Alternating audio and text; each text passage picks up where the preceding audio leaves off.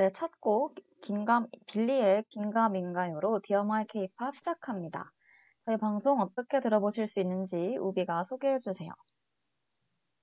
네, 저희 방송은 PC와 스마트폰에서 연세 인터넷 라디오 방송국 홈페이지 yirb.yonsei.ac.kr에 접속하셔서 지금 바로 듣기를 클릭해 주시면 청취하실 수 있습니다.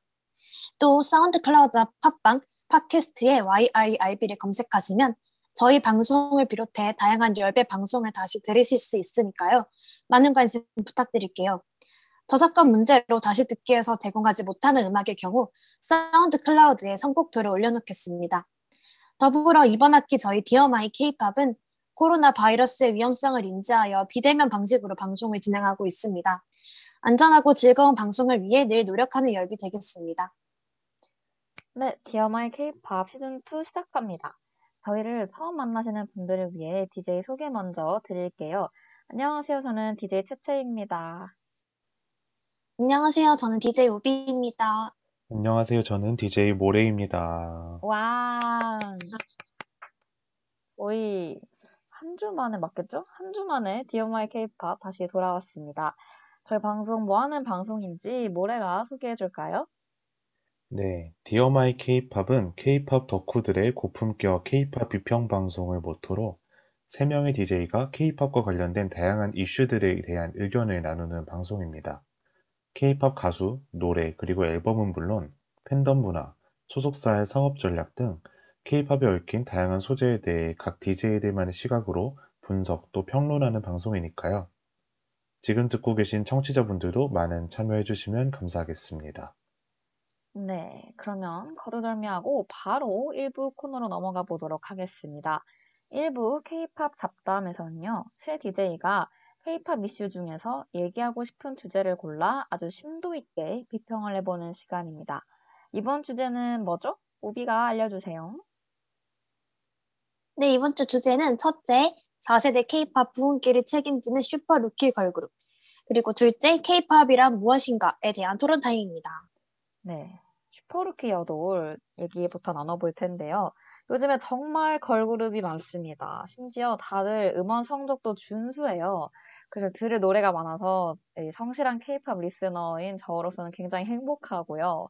어, 살짝 라떼 얘기를 해보자면요. 옛날에 이제 우비는 잘 모르는 시절이지만 한창 소녀시대랑 원더걸스 아, 아 아세요? 우비? 이 시절? 아 당연하죠. 아, 완전 뭐, 이 시절이에요, 저도.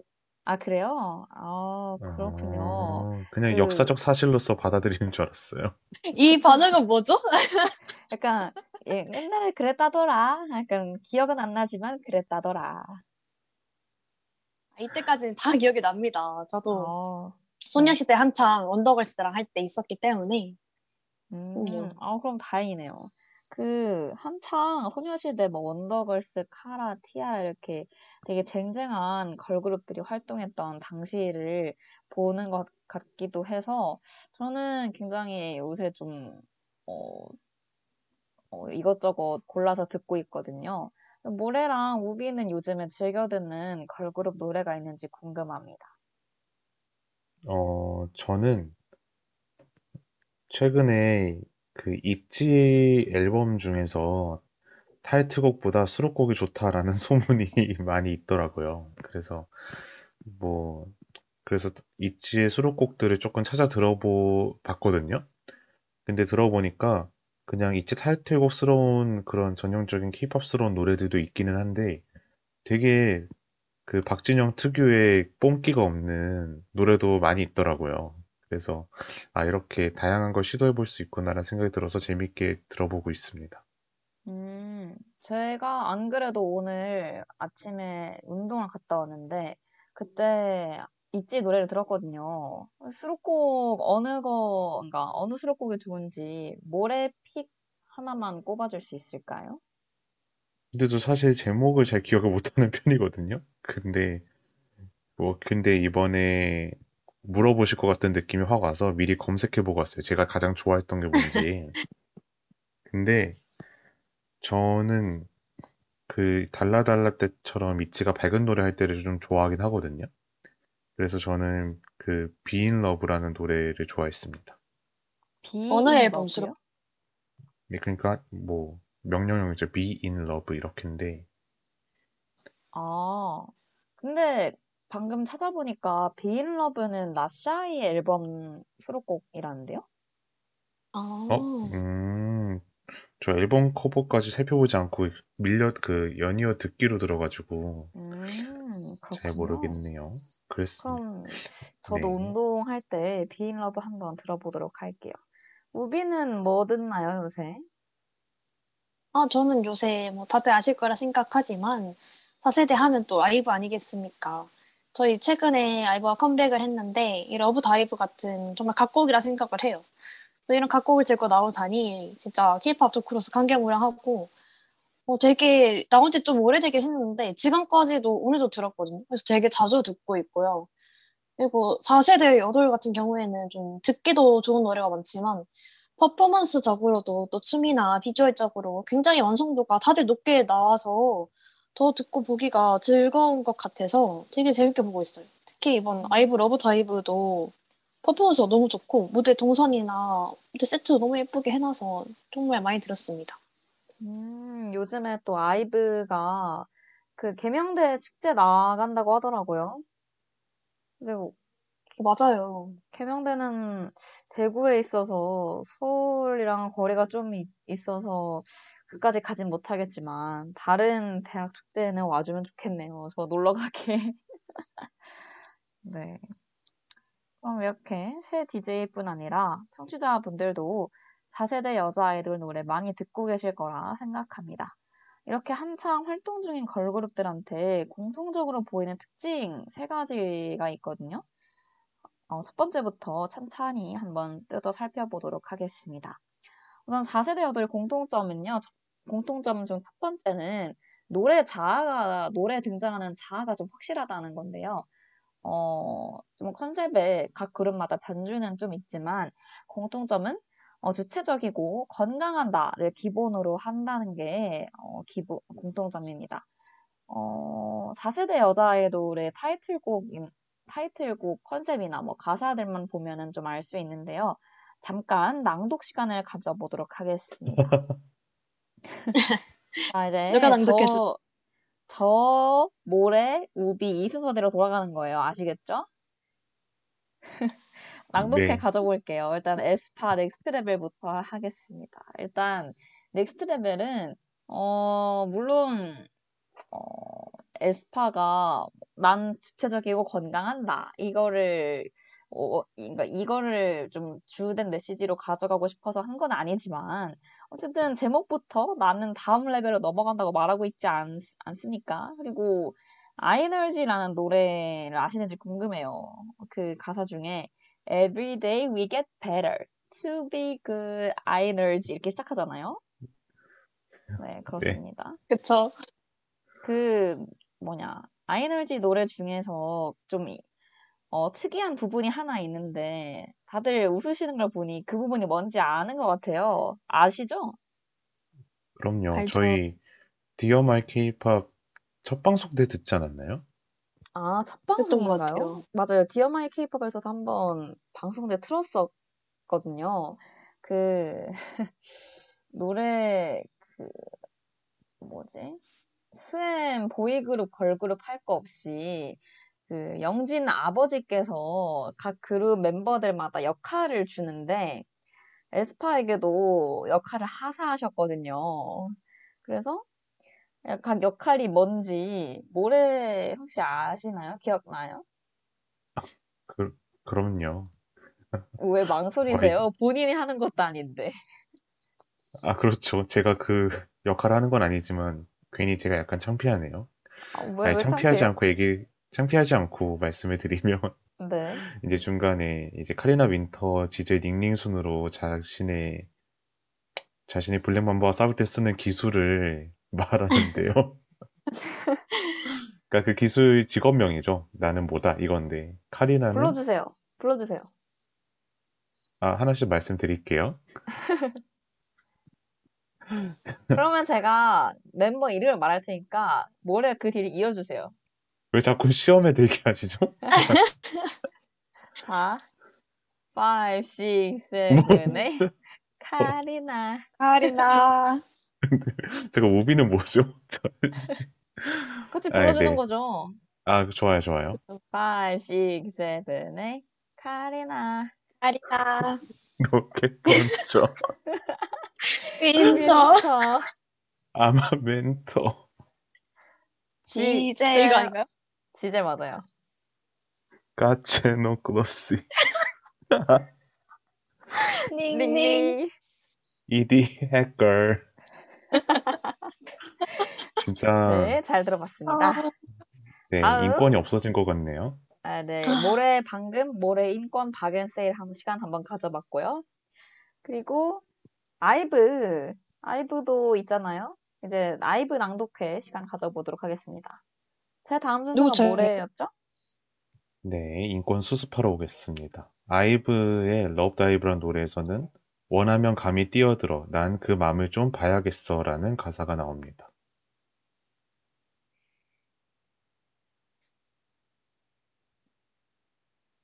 끝인가요? 아, 뒤에, 끝이에요? 아, 아, 뒤에, 어? 너무 아, 설명을 덧붙여 드리면 되는 거죠. 네. 일단, 사실 아시는 분들 아시겠지만, 아이브 노래가 조금 특이한 점이, 그, 이번 앨범으로, 그러니까 11 때부터 떡밥을 던져주긴 했지만, 이번 앨범으로 나르시시즘 컨셉이라는 걸 되게 확고히 했잖아요. 그쵸. 그래서 내가 나를 사랑한다라는 주제를 조금 더 이제 약간 더 몽환적이고 신화적인 느낌으로 나르시시즘으로 표현을 한 거죠. 그런 구색들이 잘 드러나는 가사여서 이건 역시도 주체적이고 건강한 나, 나를 사랑하는 나의 이미지를 또 다르게 표현하는 방식이었다고 생각을 합니다. 음, 좋습니다. 그러면 우비가 다음 낭독 한번 해주세요. 어, 다음 곡은 이제 아까 저희가 틀어드렸던 곡이죠. 빌리의 긴가민가요 라는 노래인데요. 여기 가사에 보면 그게 다 맞다면 난 틀린 건가 뭐 내가 그려왔던 곳 꿈이 없다면 종일 잠자는 게 낫지 이런 가사가 나옵니다. 그래서 제가 이 노래를 잘 몰라가지고 빌리라는 그룹의 컨셉이 빌리를 찾는 거라는 걸 아는데 혹시 채채는 이 노래 가사에 담긴 뜻이 뭔지 아시나요? 아, 우선 그 긴가민가요 가사 중에 그냥 제가 제일 아 정말 주체적인 부분이다라고 생각했던 게 그려왔던 그러니까 꿈을 계속 얘기하거든요. 긴가민가요에서 남들은 다 내가 이상하다고 하고 어, 너 좀 왜 그러냐? 너 여기로 가지 말고 다른 데로 가는 게 어떻겠니? 라고 이렇게 회유하려고 하지만 어, 나는 그렇지 않고 나의 꿈을 꼭 지켜서 가겠다. 꿈이 여기 가사에도 나왔던 것처럼 꿈이 없다면 종일 잠자는 게 낫겠다. 그럴 정도로 되게 강꿈아, 꿈에 관련해 되게 강경한 입장을 어, 내빠오 계시거든요. 그래서 어, 여러 걸그룹들 중에서도 꿈, 자기의 꿈 관련해서 얘기를 한 걸그룹들이 많이 없거니와 있어도 되게 그냥 너의 꿈을 이뤄줄게 하는 되게 어, 제 3자의 입장이었다면은 본인 꿈을 얘기하는 걸그룹이 별로 없었다는 점에서 굉장히 의미 있었다 이렇게 말씀드리고 싶습니다. 그리고 다음 낭독회는 스테이시인데요. 런투 유에도 굉장히 어, 적극적인 모습이 나옵니다. 가사 중에 겉으론 걱정해. 난 안 바뀌네. 또 가끔 말을 막 해. 어, 너무 딱해. 나는 바빠. 이런 식으로 조금 어, 분절적인 가사긴 하지만 좀 다 이어보면은 다들 어, 내가 좀 이상하다고 하고 어, 너 어디 아픈 거 아니야? 하면서 날 걱정하는 것 같, 같지만 아, 날 걱정하지만 어, 난 안 바뀐다. 나는 어, 내 줏대대로 산다. 어, 또 나, 나를 걱- 걱정하는 사람들이 나에게 말을 막 하고 너 좀 바꿔라 이렇게 하지만 오히려 나는 그들이 너무 딱하다. 난 너네들 말 들어줄 시간 없어. 난 너무 바쁘거든. 이런 센스를 가져가곤 합니다. 네, 다음 낭독회 시간 가져볼게요. 네, 다음 노래는 케플러의 와다다라는 노래인데요. 그 제목에서 알 수 있듯이 상당히 질주 본능을 자극하는 그런 노래입니다. 그래서 가사로는 꿈을 향해 달려 달려 너와 내 꿈 하이어 하이어 이런 가사가 있는데요. 어, 기본적으로 가사가 처음에는 누군가 어떤 자신이 좋아하는 뭐 이성일 수도 있겠죠. 어떤 존재로 되게 달려가는 가사로 해석될 수 있지만 가사를 또 오밀조밀하게 짚어보면 결국은 내가 원하는 이상향, 내가 이루고 싶은 꿈을 향해서 주저함 없이 달려가겠다는 뜻을 담고 있어서 뭐 예전에 꿈을 이루는 거에 관한 주제에 관해서도 내가 타인의 꿈을 이뤄주는 게 아니라 내가 내 꿈을 향해서 공격적으로 질주할 수 있다라는 거를 특히 데뷔곡부터 표현했다는 점에서 되게 인상적인 가사라고 생각을 합니다. 네, 그러면 이제 다음 곡 이 가져온 게 저희가 르세라핌의 Fearless라는 노래인데요. 어, 물론 르세라핌의 그런 컨셉에는 의견이 조금 있지만 어쨌든 그 추구하는 방향과 가사만 보면 정말 아까 얘기했던 저희 4세대 여돌 트렌드와 굉장히 또 유사한 부분이 많거든요. 그래서 가사를 보면 내 흉짐도 나의 일부라면 겁이 난 없지 이런 가사가 있는데 일단 전체적으로 어, 내가 아무리 부족한 점이 있더, 있고 뭐 어떤 흉짐이 있더라도 나는 그거를 다른 사람들에게 보여주는 거에 대해서 겁내지 않는다. 나는 나 자체만으로 좀 당당하다. 이런 메시지를 담고 있고요. 르세라핌이라는 그룹 자체가 fearless를 이렇게 조합해가지고 만든 단어라고 하거든요. 그래서 아마 이 그룹의 정체성 자체가 뭔가 당당한 주체적인 음, 겁이 없는 이런 컨셉 자체를 잡고 나온 게 아닐까 싶습니다.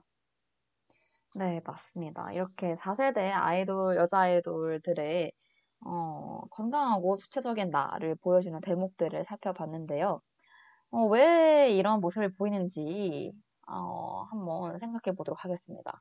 우선 제가 봤을 때는요, 여덕을 잡아야 하기 때문이라고 생각해요. 예전에는 어, 걸그룹들이 어, 오빠, 오빠 나 좀 보세요. 이렇게 연호했던 거라면 지금은 좀 다릅니다. 원영 양도 언니를 언니가는 사실 웅리라고 하잖아요. 웅리. 그리고 그렇죠. 저는 어, 좀 고해성사를 하자면 원영양 아이즈원 때 원영양을 원영양한테 크게 관심이 없었어요. 근데 요즘에는 너무 공주님인 거예요. 우리 공주님 원영양이 가만히 있어도 눈에 띄더라고요. 그래서 유산소 할 때마다 아이브 교차 편집 영상 보거든요. 정말 재밌습니다. 근데 이게 유산소의 운동에 Love Dive 이런 노래가 되게 찰떡일 것 같은 게 아이브 노래가 약간 한 박자 쉬고 들어가는 타이밍이 있잖아요. 그래서 네. 숨찰 때마다 아이브가 이제 딱 숨 참고 Love Dive 이렇게 해주는 것처럼 함께 숨을 참는 그런 구절이 될 것 같아서 재밌을 것 같아요. 그렇죠. 그런 구, 제가 생각지도 못했는데 그 2절에 나오는 그 구간에서 저도 같이 몸이 멈추더라고요. 어? 이런 느낌으로. 함께 약간 딱 Love Dive 멈춰지잖아요. 네, Love Dive가 경보할 때 좋아요. 뛰기에는 조금 박자가 약간 안 맞는데 그냥 좀 warm-up 할 때 빠르게 걷기 할 때 그 Love Dive 베이스에 깔리는 되게 착착 하는 그 박자 아시나요? 그 박자 음. 타면서 걸으면은 굉장히 신나고 좋습니다. 그럼 이렇게 어, 러닝 음악 하나 추천해 드리면서 저희는 노래 한 곡 듣고 다시 돌아오도록 하겠습니다. 스테이시의 Run to You 듣고 올게요.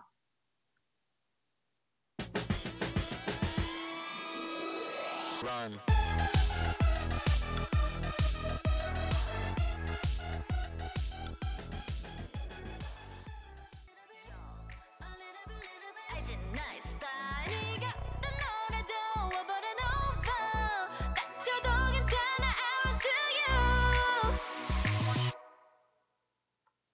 네, 스테이시의 Run to You 듣고 왔습니다. 4세대 여자 아이돌의 두 번째 특징으로 넘어가 보도록 할게요. 또 다른 하나의 특징은 노래에 고음이 없다는 겁니다. 그 얘기 나와서 하는 말인데요. 아이즈원 노래에는 휘몰아치는 고음이 꼭 있었거든요. 그 피에스타나 파노라마는 지금 당장 기억은 안 나는데 피에스타 할 때도 지금 어, 이게 뭐지? 음이 어떻게 시작했죠? 파노라마요? 아니면 피스타요? 피에스타, 아, 피에스타, 피에스타? 어떻게 하더라? 아, 잠시만요. 아, 맞아요. 그거 맞아요. 채채 도전하세요. 아, 내 맘에 태양을 꼭 삼킨 채 이러잖아요. 그리고 또 진짜 잘하네요. 아주 하이라이트 부분에도 아 하이라이트 부분 아 어떻게 하는 거야? 아매 박자가 정확히 기억 안 나는데 내 그려왔던 뭐내 그려왔던 진짜 내 모습 가까이 오예 이러면서 아 박자가 지금 정확히 기억이 안 나서 아 정말 죄송합니다. 제가 맞을걸요? 맞아요. 그- 잘했어요. 이 파트가 잘했어요. 어? 이 파트 심지어 채원 양이 하는 거 아닌가요? 아닌가? 이거요? 아, 이거는 그거였어요. 그 조유리가 불렀을 거예요. 맞다 맞다 이 부분을 유리 맞아요 유리 양이 엄청 매일 잘 좋아했던 기억이 그려왔던. 나는데 어 제가 지금 어, 박자가 정확히 기억이 안 나서 아쉽게 됐어요. 아무튼 이렇게 다 노래가 하나같이 휘몰아치고 기승전결 뚜렷하고 그 케이팝 특유의 오만 거 다 때려박는 그런 구성 아시죠? 그런 구성을 가져갔었는데 지금은 살짝 달라졌거든요. 어떤지 한 곡씩 불러보도록 하겠습니다. 저희가 시간 관계상 완곡은 하지 못하고요. 그 고음이 없는 부분만 딱 잘라서 뭐한 소절씩만 불러보도록 하겠습니다. 네, 장유유서라고 우비부터 하시죠. 막내 막내 먼저. 무슨 이렇게 또 막내여서 먼저 하게 됐는데, 어, 저는 이제 아이브의 Love Dive 부분을 이야기하면, 숨참고 Love Dive, 오, 네, 이처럼 아주 부르기 편하고 고음이 하나도 없어요. 부르기 네, 다음 차례는. 네, 네, 부르기 편안하다고 했지만 지금 모래와 오비 표정은 하나도 편안하지 않습니다. 네, 지금 현장 상황 전해드렸고요. 다음은 제 차례인데요. 그 르세라핌 노래도 굉장히 편안합니다. 이건 심지어 노래 부르기 없어요. 그냥 What you looking at, what you what you looking at 하고 끝나요. 이거를 한 몇 번 반복하더라고요. 옛날에 그 뽀삐뽀삐 했던 것 마냥 약간 주문을 외우듯이 그렇게 좀 랩인지 뭐 주술인지 모를 만한 사비였다. 이렇게 후렴에 대놓고 점을 넣은 구간도 있고요. 다음은 이제 모래 차례인데요. 모래는 어떤 곡 준비했죠? 아, 제가 준비를 했나요? 그럼요. 네, 다음 곡은 오늘 처음 들려드린 빌리의 긴가민가요인데요. 이 노래도 아, 음이 아주 낮다기보다는 너무 편한 멜로디, 그러니까 사람들이 좋아할 만한 편한 멜로디입니다. 이게 뭐였죠? 다 그런, 아, 기억나셨잖아요. 아, 네, 맞아요. 노래 다 그런 거라 해 이상해 왜 긴가민가요? 우시나요? 저 방송 안 할래요. 아, 너무 잘했습니다. 부르기 정말 아유, 쉽네요. 감사합니다. 아, 그럼요. 음이 너무 우리가 좋아하는, 한국인이 좋아하는 음정이잖아요. 맞아요. 그리고 이렇게 후렴 부분을, 후렴 부분이 굉장히 부르기가 쉽다 보니까 굳이 메인 보컬이 후렴을 부르지도 않거든요. 제가 알기로는 원영 양이 메인 보컬이 아닌데 그 후렴 있잖아요. 그 아까 숨 참고 Love Dive 우비가 불러준 부분 그 부분 한번 부르는 걸로 알고 있거든요. 맞아요. 그러니까 더 이상 후렴구를 무조건 그 되게 센 보컬의 메인 보컬이 맡아서 불러야 된다라는 그런 어떤 고정된 형식이 사라진 게 분명한 대목인 거죠. 그리고 약간 누가 메본지 잘 모르겠어요. 이런 식으로 하니까. 저는 아이브도 그렇고, 르세라핌도 그렇고, 완전 확신의 매보 이런 게 잘 안 느껴지는 것 같아요. 이런 노래들을 많이 부르다 보니까.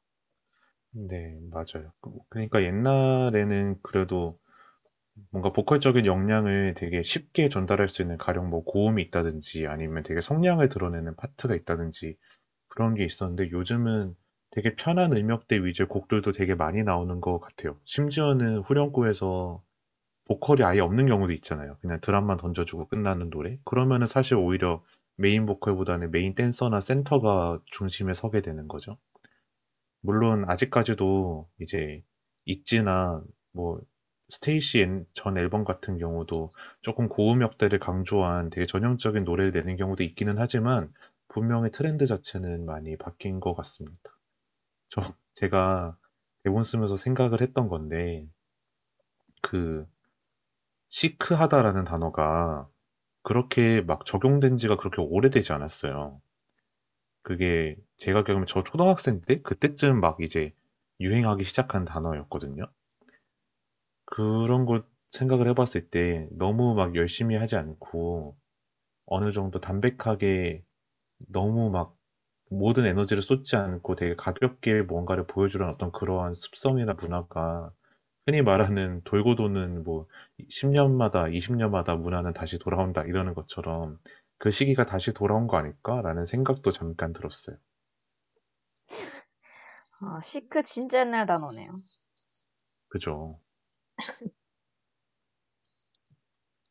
뭐 저도 근데 시크한 이런 느낌이 약간 듣기에도 좀 편한 것 같다라는 생각을 했는데 뭐 아까 얘기했던 것처럼 뭐 파노라마나 피에스타 같은 경우에는 진짜 지금 고음해 나 고음한다 이제 고음이야 그러니까 이런 소리 지르는 부분이 확실하게 있잖아요. 그래서 이런 노래들 이제 한 시간씩 막 반복 재생해서 듣거나 계속 뭔가 듣기에는 약간 피곤한 느낌이 조금 있는 것 같아요. 근데 이제 요즘 나온 노래들은 그냥 가만히 뭐 할 때나 뭐 조깅 할 때나 경보 뛸 때 한 시간씩 이렇게 반복 재생해서 들, 틀어놔도 약간 신경 거슬리는 부분이 없이 쉽게 쉽게 들을 수 있는 것 같아서 더 편하게 들을 수 있는 것 같다는 기분이 듭니다. 맞아요. 그래서 저 한 시간 듣기 하면은 보통 이제 한 시간 다 듣고 나면은 정말 질리, 질려버려서 당분간 좀 안 듣곤 하는데 저는 Love Dive 지금 몇 주째 듣고 있거든요. 그 유산소 할 때마다. 아직까지 안 질리는 거 보니까 진짜 요새는 좀 easy listening 할 만한 곡들이 좀 사랑받고 그리고 그런 곡들이 되게 많이 나오는 게 아닌가 그렇게 생각합니다. 그리고 마지막 특징으로요. 이거는 비단 뭐 여자 아이돌만의 특징은 아닌데 그 소위 말하는 좀 잘 사는 집에서 나고 자란 아이돌들이 많아진 것 같아요. 그런 아이돌들 혹시 지금 기억나는 게 있는지 어, 궁금하네요.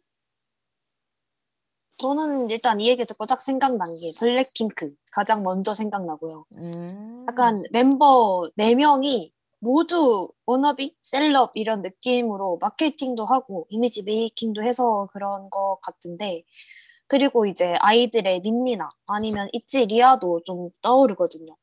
근데 저는 이제 남돌에서는 이런 막 부유하고 금수저 컨셉이 있는 멤버가 지금 생각이 안 나는데 아무래도 일단 기본적으로 남들보다는 여돌에서 이런 좀 여유, 부, 분해 이런 마케팅이 더 먹히는 게 아닐까 하는 생각이 들었습니다.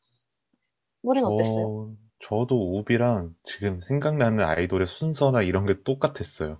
그리고 처음에 일단 블랙핑크 먼저 떠올랐고요. 이제 개별 멤버로 봤을 때는 이제 아이들의 민니나 이제 있지 리아가 바로 생각이 났고요. 어, 물론 따지고 봤을 때 남돌도 집안 배경이 잘 사는 사람이 많겠죠. 또 아예 없는 것도 아닌 것 같긴 한데 그냥 이렇게 그 분해가 나는 아이돌이 누가 있느냐라고 했을 때 여덟부터 먼저 떠오르는 것 자체가 저는 이번에 대본 쓰면서 되게 신기하게 느낀 지점이었어요. 스스로. 음, 네, 맞습니다. 그래서 예전에는 좀 자수성가 하는 게 하나의 좀 셀링 포인트였거든요. 약간 아이돌들의 매력 포인트 중에 하나였는데 지금은 그 지형이 조금 바뀐 것 같아요. 그 어, 2세대 아이돌 데뷔 때만 하더라도 아이돌 육성 다큐가 진짜 유행했었거든요. 뭐 빅뱅 데뷔나 뭐 2NE1 TV, 뭐 몬스타엑스 데뷔 그런 것들만 봐도 옛날에는 어, 그런 프로그램이나 리얼리티를 통해서 정말 어, 힘들게 고생고생해서 데뷔하는 아이돌들이 정말 많았는데 지금은 그런 프로가 되기 위해서 뒤에 감춰진 노고는 잘 보여주지 않는 게 좀 추세인 것 같아요. 그리고 사실 아직까지 남돌들은 노력해서 얻은 부와 능력을 인정하고 또 그들도 되게 그런 지점을 어필하는 거를 좋아하는 분위기인데 여돌들은 조금 다른 것 같아요. 좀 재능캐나 자수성가 캐릭터, 뭐 어려운 환경을 극복한 서사로 어필되는 거는 잘 본 적이 없는 것 같아요. 그래서 기껏 해봤자 아이들의 전소연 정도? 그리고 소연 양도 어려운 환경에서 자랐다기보다는 좀 능력이 출중한 멤버로 셀링이 되잖아요. 네, 그 정도 정리할 수 있을 것 같아요. 근데 저는 이 지점에서 좀 많이 느꼈던 게 걸그룹 멤버가 뭐 멤버가 이미 데뷔를 했거나 아니면은 연습생 신분인 사람이 계속 뭔가 자신의 발전이나 아니면 그룹의 성공을 위해서 열심히 하는 거가 자꾸 매체나 아니면 커뮤니티에서 이게 좀 짠내 난다. 약간 이런 식으로 표현을 하는 경우가 많더라고요. 또 더 나쁜 쪽으로 가자면 아, 저 사람은 계속 해도 안 되는 거 보니까 팔자가 드세다. 뭐 이런 얘기 있잖아요. 근데 그런 수식어가 유독 걸그룹 멤버한테 잘 붙는다는 느낌이 들었어요, 저는. 그쵸? 저는, 저는 그런 짠, 짠내 프레임이 좀 싫거든요. 왜냐면, 뭐, 꿈을 갖고 도끼 꿈고 하는 거는 칭찬받아 마땅할 일이고, 저는 굉장히 바람직하다고 생각하거든요. 그게 왜 짠내 난다, 이렇게 폄하되는지 모르겠고요. 어, 너무 욕심이 많아져가지고, 뭐, 남들한테 피해를 주는 거는 바람직하지 않다고 생각하지만, 뭐, 그래도 좀 어쩐지 요즘 들어서 본인 커리어에 욕심을 갖고 좀 열심히 활동하는 아이돌들이 과거만큼 셀링되진 않는 것 같아서 좀 이상하기도 했었어요. 어, 저는 근데 이제 최근이라긴 좀 이상하게 했는데 방탄 같은 경우도 약간 짠내랑 좀 독기 이런 selling point가 팬들 사이에서 성장하는 데 있어 되게 컸다고 생각을 하거든요. 그래서 뭐 요새 독기 selling 안 먹힌다기에는 최근에 성공 사례도 있는 것 같아서 아예 안 먹힌다고 하긴 또 어려울 것 같고 좀 추가적으로 금수저 selling이 다른 분야에서 먹히는 것 같은데 특히 아까도 얘기했다시피 여돌들 사이에서 이게 더 먹히는 것 같거든요. 이제 보통 여자 팬들이 같은 여자를 좀 부러워하고 멋있다, 동경하는 이런 감정으로 시작해서 아이돌 덕질이 시작이 되다 보니까 아마도 그래서 여돌에서 이 금수저 마케팅이 더 먹히는 게 아닐까 하는 생각이 들었습니다. 음, 맞아요. 그리고 그 여돌들이 원래 부자였던 생활 환경, 그리고 그렇기 때문에 다닐 수 있었던 학교나 뭐 누릴 수 있었던 삶들 있잖아요. 뭐 민니가 어느 학교 다녔다거나 그런 것도 막 요새는 많이 주목되더라고요. 그리고 뭐 특히 외모나 분위기. 그건 사실 좀 무형의 것들이잖아요. 노력으로 따라잡을 수 있는 게 한계가 있어요. 뭐 아무리 성형 수술을 하더라도 그 여자애들 얼굴을 가릴 수 없는 것처럼. 음, 그리고 또 요즘은 무대를 잘하는 걸, 그러니까 무대를 잘하는 걸 좋게 쳐주는 분위기가 형성되고 있긴 하지만, 아이돌을 구성하는 수많은 요소 중에서 여돌은 유독 그 예전보다 더 심하게 그 얼굴과 몸매를 비롯한 외형적인 부분이 많이 부각되고, 팬들 사이에서 선망하게 만드는 것 같아서 살짝 아쉽기도 합니다. 그러면 저희 그 슈퍼루키 걸그룹 어, 얘기는 여기서 마무리 짓도록 하고요. 마지막, 어, 1부 첫 번째 주제 마지막 곡으로 블랙핑크의 Pretty Savage 듣고 돌아오도록 하겠습니다.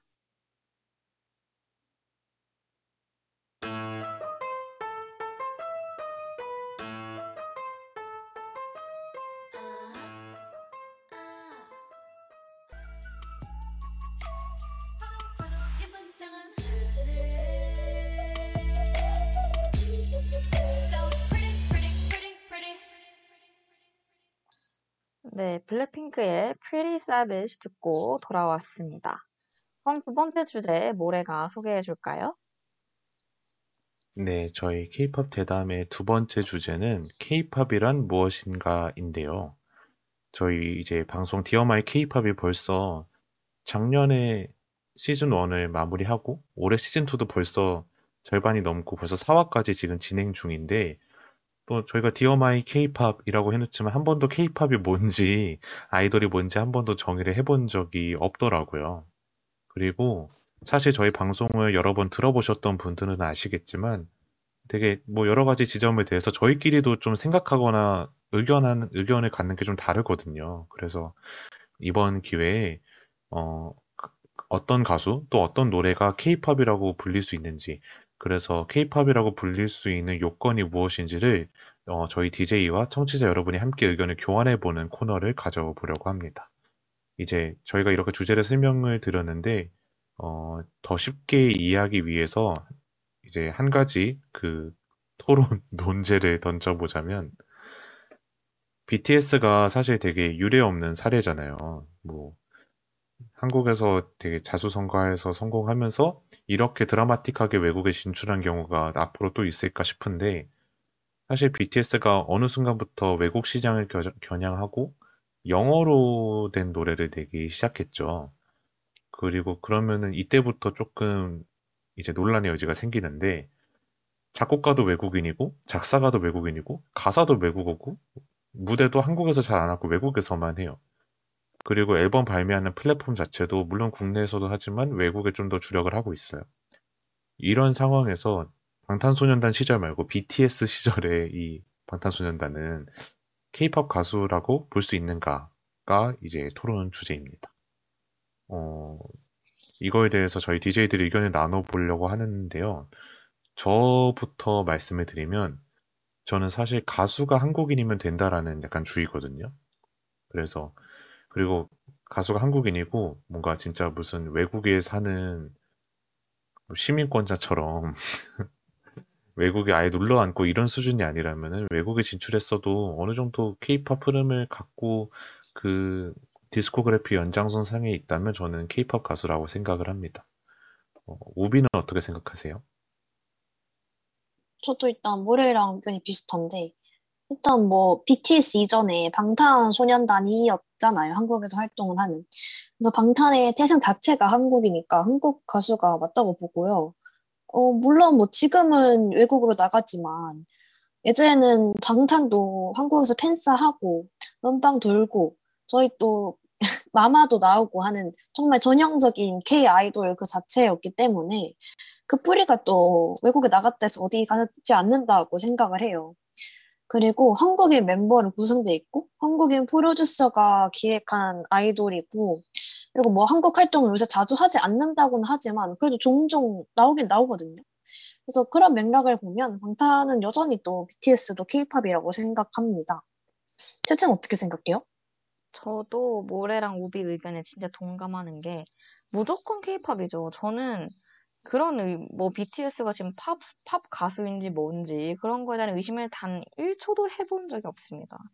왜냐면 사운드가 어쩔 수 없는 케이팝이에요. 그리고 퍼포먼스도 무조건 케이팝이지 않습니까? 그 특유의 안무도 그렇고 아무리 영어로 옷을 입었다고 해도 진한 K 스멜이 느껴지거든요. 그 팝계에서도 그룹들이 없, 없었던 게 아니에요. 뭐 원디렉션, 피프스하모니처럼 보이그룹과 걸그룹이 없었던 건 아닌데 어, 그들이 한국어로 노래 냈다고 해서 어, 저 친구들 케이팝 하고 있군. 그렇게 생각하나요? 아니거든요. 그리고 아무리 BTS가 영어로 노래를 내더라도 원디렉션 같은 느낌이 나냐고요. 그렇지 않습니다. 엄연히 다르기 때문에 BTS든 방탄이든 무조건 K-팝이다. 이렇게 어, 의견 피력해 봅니다.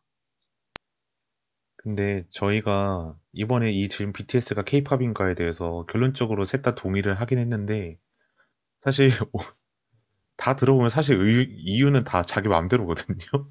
이유는 다 달라요.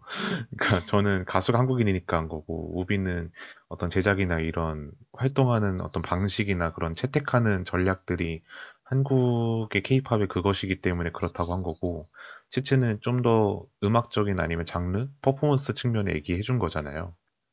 그래서 저희들의 의견을 좀 더 드라마틱하게 갈라놓기 위해서 몇 가지 논제들을 더 준비를 해왔습니다. 첫 번째, 첫 번째 논제는요. 일단 상황이 이겁니다. 트와이스가 실제로 일본 시장을 자주 겨냥하면서 일본어로 된 앨범을 자주 냈거든요. 일본 앨범을. 그래서 좀 유명한 것들 중에 뭐가 있나 해보면은 이제 Fanfare도 있고 그다음에 Breakthrough 같은 노래도 있죠. 근데 이렇게 트와이스가 일본어로 특히 이제 멤버 중에 일본 멤버들이 많잖아요. 이 상황에서 K 일본에서 활동을 하는 이 어떤 행동이 K-팝을 일본에 전파한 건지 아니면 트와이스가 한시적으로 J-팝 앨범을 낸 건지가 주제입니다. 저는 개인적으로 BTS랑 똑같은 이유로 저는 트와이스가 일본에서 활동한 것도 케이팝의 일환이라고 생각을 하거든요. 우비는 어떻게 생각하세요? 저도 일단 케이팝이라고 생각을 하고요. 아까랑 비슷한 이유로 일단 제작을 한국에서 했기 때문에 뮤비부터 보면은 J-pop 감성이 아니라 그냥 K-pop 느낌인 거를 한 번에 알 수 있어요. 정말 트와이스 이 뮤비를 보면 치어러 쪽이랑 되게 비슷한 뮤비 흐름을 가지고 있기 때문에 그리고 그냥 노래도 들어보면 K-팝을 일본어로 부르는 느낌이기 때문에 전혀 J-팝스럽지 않아서 저도 K-팝이라 생각합니다. 음, 저도 가설이 트와이스로 돼서 그런지 무조건 케이팝이라고 생각하거든요. 첫 번째 질문이랑 결이 좀 비슷한데요. 일단 BTS를 가져와서 BTS에 좀 빗대어 설명해보자면 아무리 BTS가 빌보드 차트 1위 하고 싶어가지고 다이너마이트 내고 버터 내도 그 빌보드에서 방탄이 팝송으로 1위 했다 이렇게 기사 나나요? K-팝으로 1위 했다고 기사가 나지 않습니까? K-팝 위상을 높였다고 하지 마찬가지입니다. 일본 시장을 목표로 했다고 해서 트와이스가 J-팝을 낸 게 아니라요. 그냥 어 일본어 의 옷을 입은 K-팝을 낸 게 아닌가 생각하고요. 저는 본질은 달라지지 않는다고 생각합니다. 근데 이제 여기에 대해서 저희한테 태클을 거는 발레가 조금 존재를 하는데요. 이제 대표적인 그룹으로 아이즈원이 있습니다. 저희 아까 얘기했던 장원영 양이 포함되어 있는 그룹이었는데 애초에 기획 자체가 이제 한일 합작 그룹이었어요. 그래서 애초에 활동 계획할 때부터 한국에서 활동했다가 일본에서 활동했다 이렇게 번갈아 가기로 했거든요.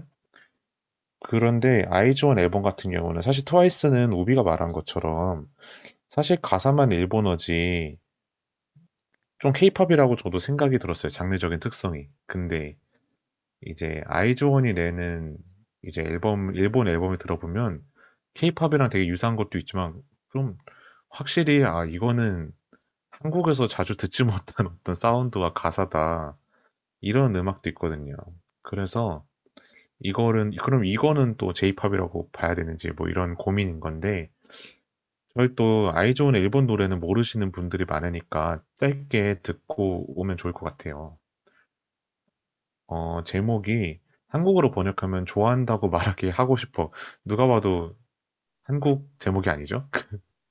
영, 이게 일본어로 읽으면은 뭐 스키토이 와스타이 이렇게 읽으면 된다는데 저도 일본어는 잘 못해서 모르겠고 잘하는데요? 아 그래요? 저 좀 일본어 잘하는 척 잘해요. 그래서 짧게 듣고 오면 좋을 것 같은데 혹시 저희가 이 노래를 듣자고 되게 즉석으로 얘기를 한 거라 채채가 혹시 노래가 준비가 됐을까요?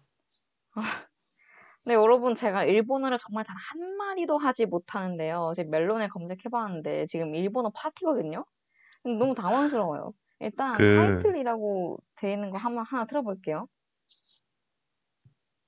동, 그 같은 노래가 맞는지는 모르겠습니다만, 그건 제가 들어보고 때. 판단해 볼게요. 나오는 거 틀어보도록 하겠습니다.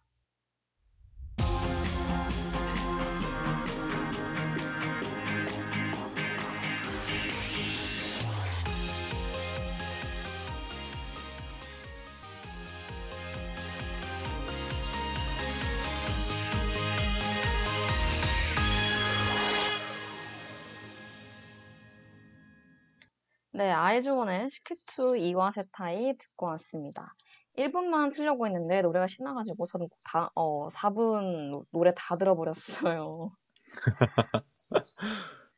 자, 네. 이제 줏대 있는 판단을 위해 노래도 듣고 왔으니 한번 얘기해 봅시다. 이것이 K-팝인지 J-팝인지 우비는 어떻게 생각하시나요? 저는 일단 노래를 한번 딱 들어보니까 완전한 케 이팝이라고 하기에는 진짜 애매한 감이 있는 것 같거든요. 근데 이제 제가 알기로 아이즈원 자체가 그 ABK48인가요? 그거를 기획했던 일본 기획사 그 총괄이 함께 작업을 하는 그룹이었던 걸로 아는데 그래서 일본 활동기 때는 그 일본 기획사에서 프로듀싱 자체를 한 걸로 알거든요. 그래서 일본 활동곡이랑 한국에서 활동했던 곡이랑 그 차이가 되게 크게 원래도 느껴져요. 그래서 한국 밴드 같은 경우에는 일본 컴백한다 하면 어, 별로다 이러고 항상 그두 두 활동의 차이가 크게 느껴지는 편이었는데 어, 이번 노래 같은 경우에도 이 일본 활동곡을 아이즈원이 불렀다는 걸 모르고 들으면 저는 그냥 J-팝이다라고 생각을 했을 것 같거든요. 제가 봤을 때 완전한 K-팝이라고 하기에는 조금 무리가 있지 않나라는 생각이 들었어요. 음, 채트는 어떻게 들었어요? 저도 우비랑 비슷한 생각인데, 저는 이 노래를 방송에서 처음 듣거든요. 그래서 처음에는, 아, 뭐, 일본 노래라고 해봤자, 아, 얼마나 그렇겠어? 하면서 그냥 띵 하면서 들었는데, 생각보다 창법이, 창법이 너무, 어, J-팝이라, 어, 이게 뭐지? 할 거 같긴 해요. 그리고 또, 음을 쓰는 게, 그 똥땅똥땅 하는 거 있잖아요. 그 뒤 배경으로 깔리는 그 음악이 너무 J-팝이랑 비슷해서, 음, 했었고, 그리고 또 곡 전개가 약간 J-팝이랑 비슷한 것 같긴 해요. 약간 머시기, 머시기, 약간 하는 거 있잖아요?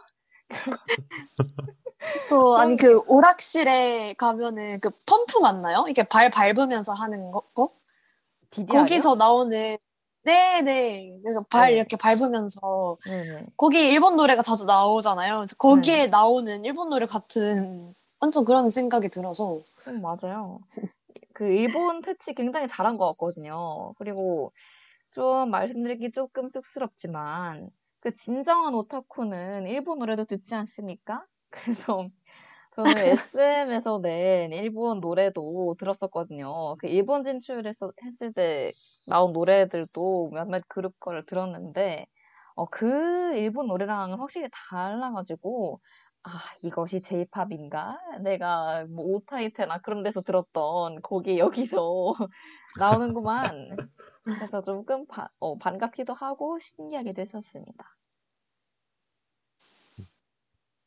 네, 이런 식으로 약간 슬슬 이제 의견이 또 갈리기 시작을 했어요. 저희 근데 질문이 뒤에 남은 게 많은데 빠르게 한번 넘어가 보도록 하죠. 그 다음은 그냥 바로 가정인데요. 실제 사례가 없는 걸로 추정이 돼요. 예를 들어서 중국의 한 기획사가 중국인으로만 구성된 그룹을 만들었습니다. 작곡가, 작사가, 안무가 등 제작 인력이 다 중국인이에요. 그러니까 여기 한국인이 단 명도 없습니다. 근데 가사가 한국어고 노래가 되게 케이팝스러운 노래예요. 그리고 발음도 나쁘지 않아서 그냥 들으면은 어, 한국에서 낸 노래 같아요. 그리고 활동 무대가 한국입니다. 이러면 케이팝일까요? 오비는 어떻게 생각하세요? 저는 일단 아니라고 생각을 하거든요.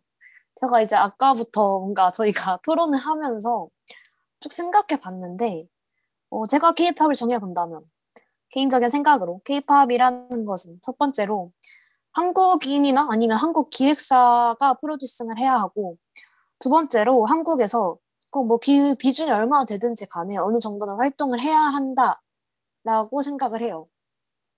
뭐 저만의 정의긴 합니다만 그래서 이 정의를 가지고 아까 위에 사례를 분석을 해보면 어, 위와 같은 경우에는 한국 활동을 하긴 하지만 중국에서 프로듀싱을 한다고 했잖아요.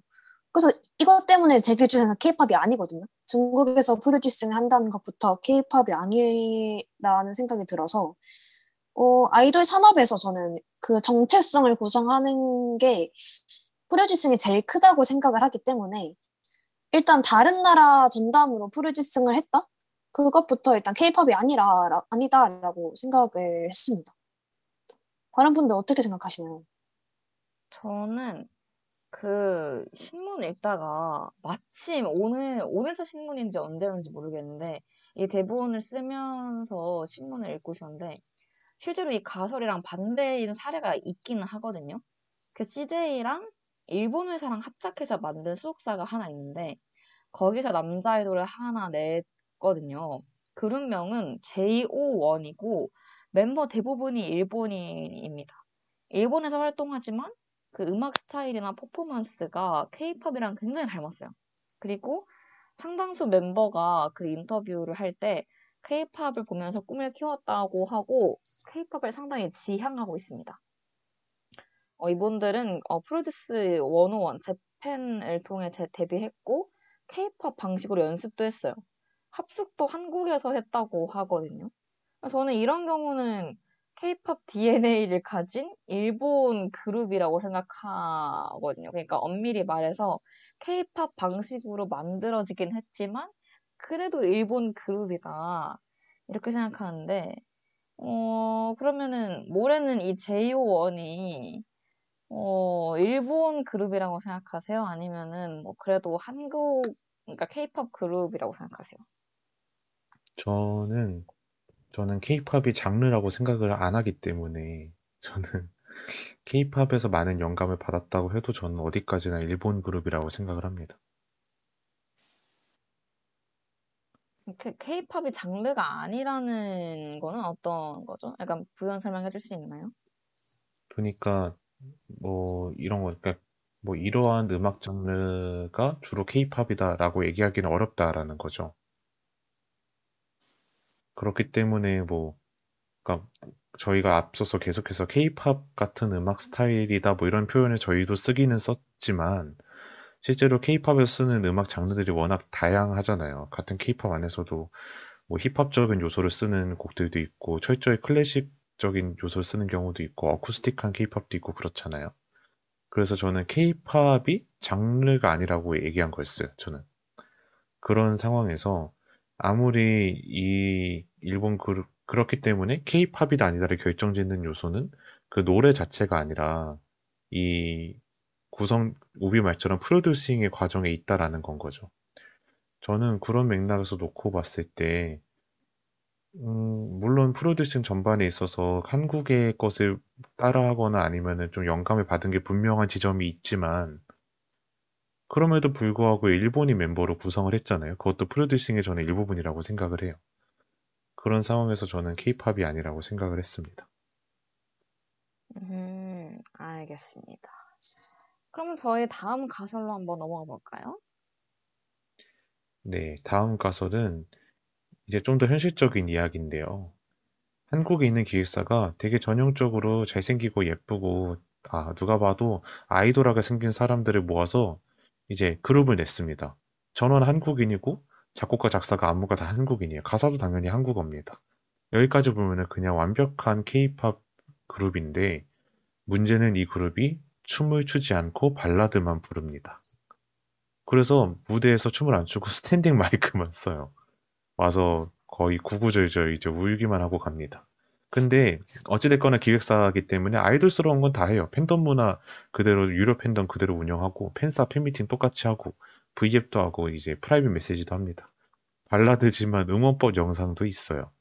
자컨도 있습니다. 물론 이제 안무가 없으니까 안무 영상은 없습니다. 이 정도면은 케이팝 아이돌이 맞는가? 제가 이 가설을 제시하니까 채채가 저한테 진짜 지독한 애니다라는 식으로 얘기해 줬는데 근데 저는 저는 이게 현실에 있는 사례라고 생각을 했어요. 저는 이거를 말하면서 2AM이 바로 떠올랐거든요. 그래서 JYP에서 당시에 2PM이랑 같이 나온 그룹이었는데 사실 저는 2AM이 아이돌이 아니라고 생각을 합니다. 그냥 2AM은 저는 발라드 그룹이라고 생각을 해요. 여러분들은 어떻게 생각하시죠? 에이, 2AM은 아육대 나갔어요. 그럼 아이돌이죠. 아육대는 누구든 나가요. 에이, 누구든 나갈 수 있죠. 뭐, 캐스터로 할 수 있고, MC를 볼 수도 있어요. 근데, 그렇다고 뭐, 선수로 뛰기에는, 나름의 아이돌로서 인정을 받았기 때문에, 아육대에 나간 게 아닌가 생각하거든요? 어떻게 생각하세요? 그쵸. 갑자기 장기용 씨가 아육대에 나오면 장기용이요? 이상하지 않나요? 장기용이 발라드 가수는 아니잖아요. 그러니까 아이돌의 정체성을 가지고 있어야지 저는 아육대에 나올 수 있다 생각을 하거든요. 그래서 저는 같은 의미로 2AM은 아이돌 맞다 생각을 하고요. 2AM 같은 경우에는 그리고 JYP 자체가 아이돌처럼 마케팅을 했어요. 저희가 아이돌처럼 느끼는 게 저는 이상한 게 아닌 게 기획사가 의도적으로 그렇게 만들었다고 생각을 하거든요. 뭐 예능에 나와서든 아니면 음방을 돌던지 어디 가든 간에 JYP 아이돌, 2PM 그리고 2AM 이런 느낌으로 항상 나오게 했으니까 더 그런 느낌이 또 들었던 것 같고요. 그리고 이제 요새 같은 경우에는 앨범에 저는 포카 들어있으면 그냥 아이돌이라고 생각합니다.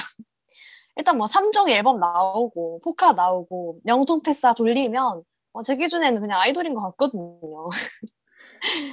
아니, 근데 채채. 네. 그러면 다비치는 아이돌입니까? 다비치는 다비치 아육대 나갔습니다. 지점인데요. 다비치가 과연 아육대에 나온 적이 있는가? 이거 있습니다. 먼저 그거 검증해봐야 됩니다. 있어요? 네, 있습니다.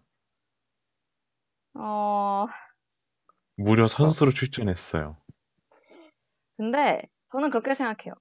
다비치가 다비치도 이제 와서 초반에는 그러니까 이거를 약간 빗대 설명하고 싶은데 아이유도 지금은 굉장히 아티스트로 인정을 받지만 전 아이유도 아이돌로 아이돌의 지위였던 시절이 있었다고 생각하거든요. 다비치도 마찬가지입니다. 지금은 굉장히 엄연한 아티스트 로 인정받고 있지만 예전에는 아이돌의 지위를 갖고 있었던 시절이 있다고 생각해요. 그래서 그렇게 당당하게 아육대도 나가고 그럴 수 있지 않았겠나.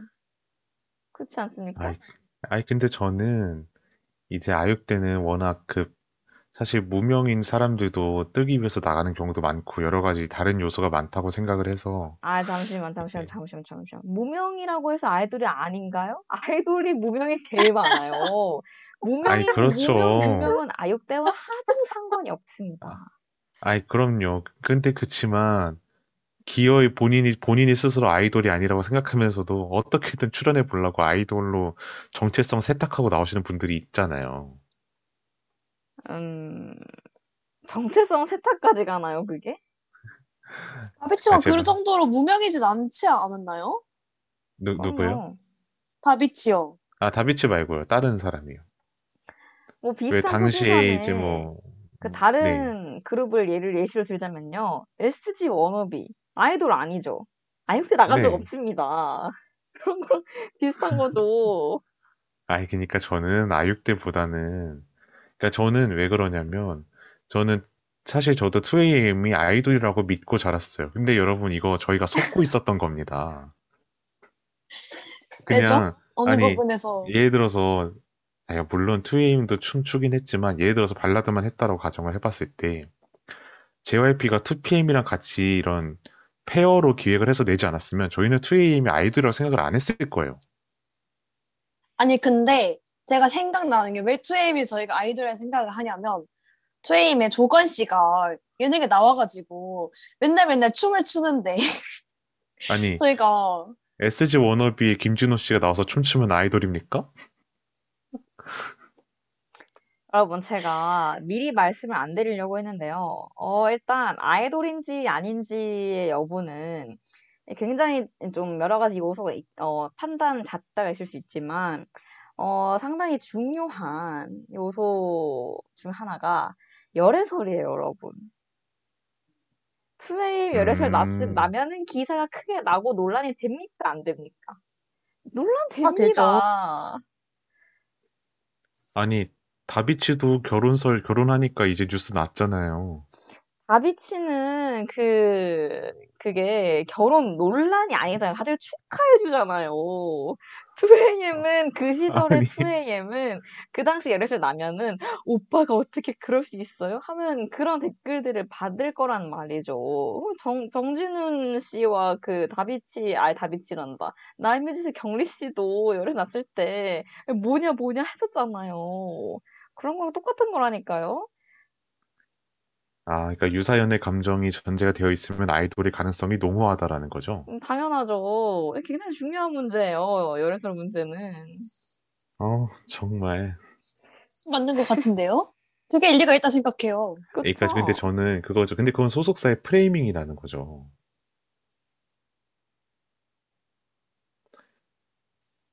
소속사가 아이돌이라고 말하면 다 그렇게 믿을 겁니까?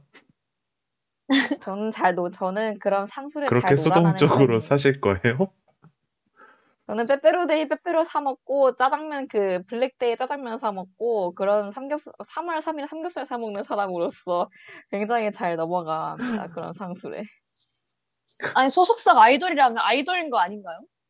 주최자가 어쨌든 만든 게 소속사인데 정체성이 어. 그러면 아이돌인 거죠. 정말. 저희, 그럼 저도 아이돌 하겠습니다. 음, 저 1인 소속사예요. 하여튼, 이제 그러면 다음 질문으로 넘어가 보려고 하는데요. 다음 사- 가정도 철저히 이제 N의 사고 방식입니다. 어, 이것도 가정인데요. 한국인과 외국인으로 구성된 평범한 다국적 그룹이 있었습니다. 근데 한국인 멤버들이 하나하나 논란이 터지면서 일신상의 이유를 탈퇴해서 눈 떠보니까 외국인 멤버밖에 남지 않게 됐습니다. 근데 이 외국인 멤버들이 나름 한국에서 힘들었나 봐요. 맨날 한국어 가사 외우는 게 스트레스여서 이제 드디어 우리밖에 남지 않았다. 한국인들이 다 사라졌다. 그래서 앨범 낼 때마다 자기네 나라 언어로 부르기 시작합니다. 근데 활동은 그대로 한국에서 똑같이 해요. 앨범 발매 똑같이 하고 팬덤 문화 그대로 유지하면서 살고 있습니다. 외국인으로만 구성되고 외국 언어로 부르는 한국인 포함이 되어 있었던 이 그룹은 과연 K-팝 그룹이 맞을까요? 라는 질문인데요. 사실 제가 이거를 쓸 때 영감을 받은 게 이제 아이들이거든요. 왜냐면 아이들에서 원래 외국인 반, 한국인 반인 그룹이었는데 이제 멤버 한 명이 이제 이제 그런 사유로 탈퇴를 하면서 외국인이 한국인보다 많아졌어요. 근데 이러다 보면은 만약에 열린 결말을 생각을 해두면 분명히 어느 생, 어느 세상에서는 외국인밖에 남지 않는 케이팝 그룹이 있을 수 있단 말이죠. 그리고 실제로 애초에 데뷔할 때부터 외국인으로만 구성하는 그룹도 있긴 있었어요. 그렇다면 이 사람들은 케이팝이 맞는가 하는 질문이었습니다. 우비 어떻게 생각하시죠? 저는 일단 그래도 한국말 한 명은 있어야 한다고 생각하고요. 그리고 아까 뭐 영감을 받으셨다는 여자 아이들 같은 경우에는 어, 실제로 지금 외국 멤버가 더 많아요. 다섯 명 중에 세 명이 외국 멤버인데, 근데 외국 멤버들이 한국말을 너무 잘해가지고, 어, 뭐 예능 나가서 다 한국말로 얘기를 하고, 노래도 한국말로 부르고 이러면서 한국 아이돌이라는 정체성이 한국말에 잘해서 더 강해진 것 같거든요. 그러니까 뭐 중국 멤버 많다고 중국어도 섞어 부르지 않고 그냥 딱 한국어로만 얘기를 하잖아요.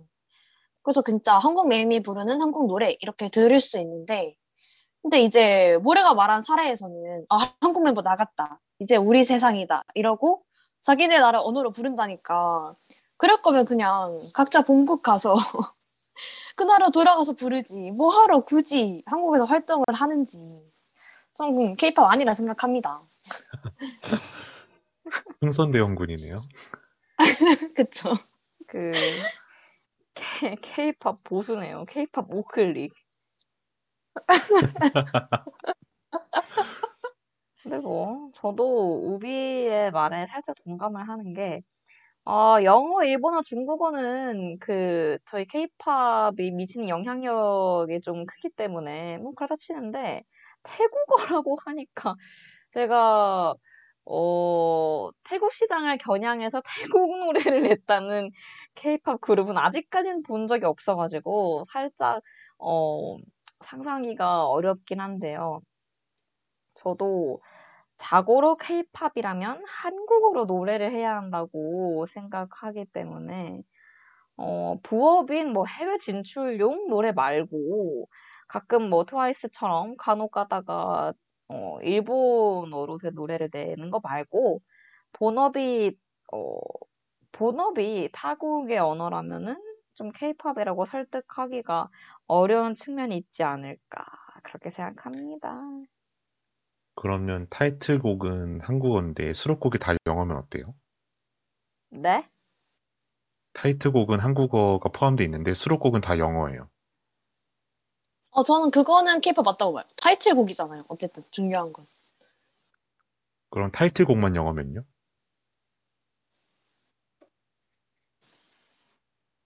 저는 타이틀이 가지는 이 케이팝 시장에서 타이틀이 가지는 함의가 상당히 크다고 생각하기 때문에 어 일단 K 아 타이틀이 한국어인데 다른 곡 싹 다 영어다. 오케이 가능. 그건 케이팝입니다. 근데 어 타이틀이 영어고 다른 노래는 싹 다 한국어다. 그러면 이제 어, 향후 활동을 어떻게 하는지에 따라 좀 다른데요. 어, 뭐 더블 타이틀을 하던가 아니면 후속곡으로 한국어를 좀 해준다. 그러면은 케이팝 그룹이라고 인, 인준하도록 하겠습니다. 뭐 누구 맘대로 인준하는지 모르겠지만 살다 삐디 살다 케이팝의 인준까지 나오나? 내 삐디 케이팝입니다. 이렇게 도장 땅땅 아. 박을 수 있, 있을 거라고 생각합니다. 저희 다양한 요건으로 얘기 나눠봤는데, 저희 사실 오랫동안 시- 청취자분들이 던져주셨던 질문들이 있어요. 아까까지 가정했다면 이제 진짜 현실적인 건데, 한, 저희 이 질문을 한 세 번 받은 것 같아요. 데이식스는 케이팝 아이돌입니까? 라는 질문인데요. 이제 여기서 파생되는 게 데이식스는 아이돌인가요? 엠플라잉은 아이돌인가요? 시인블루는요? FT 아일랜드는요? 이렇게 되는 거죠. 그러면 소란도 아이돌인가요? 이렇게 됩니다. 이래서 음, 그러니까 여기 지금 활동하고 있는 그 젊은 밴드, 저- 젊은 층 네. 밴드가 아이돌인지 아닌지가 상당히 좀 어, 묻고 묵은 난제이긴 합니다. 이것도 한번 난상 토론 한번 해보도록 하겠습니다. 어, 일단 제가 먼저 얘기를 해보자면요. 어, 소신발언 하겠지만, 이 발언하면 전 솔직히 두 분 공감 안 해줄 것 같긴 한, 하거든요. 근데 저는 데이식스 아이돌이라 생각합니다. 뭐 일단 제 주변 케이팝 하는 친구들 같은 경우에는 어, 데이식스 그냥 너무 좋아하고요. 진짜 찐 골수 케이팝러 한 분이 계셨는데 그분은 그냥 지금 아이돌 덕질하던 옛날이랑 똑같이 데이식스 덕질을 그냥 갈아탔거든요.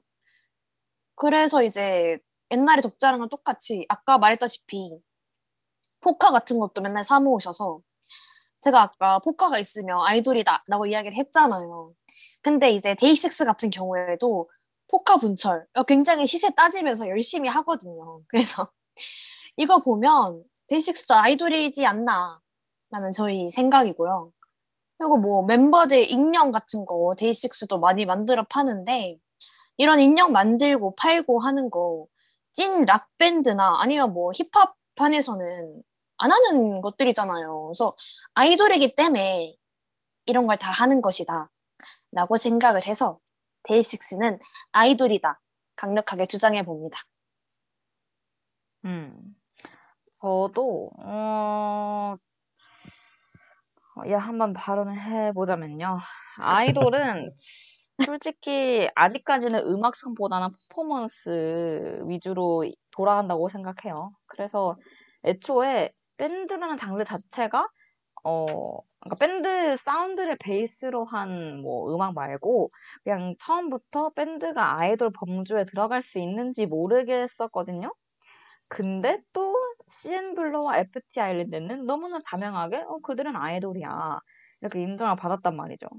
그리고 어, 또 계속 생각을 해봤는데 상업성이 얼마나 짙은지에 따라서 아이돌인지 여부가 조금 갈릴 것 같거든요. 만약에 CN블루와 FT 아일랜드가 물론 소속사가 엄연히 아이돌 육성 소속사긴 하지만 그들이 뭐 초동이나 그런 뭐 음원 성적 하나도 신경 안 쓰고 우리는 우리가 하고 싶은 음악대로 간다. rock never die 하면서 어, 본인의 음악성을 펼쳤더라면 아이돌이 아니라 아니었겠죠.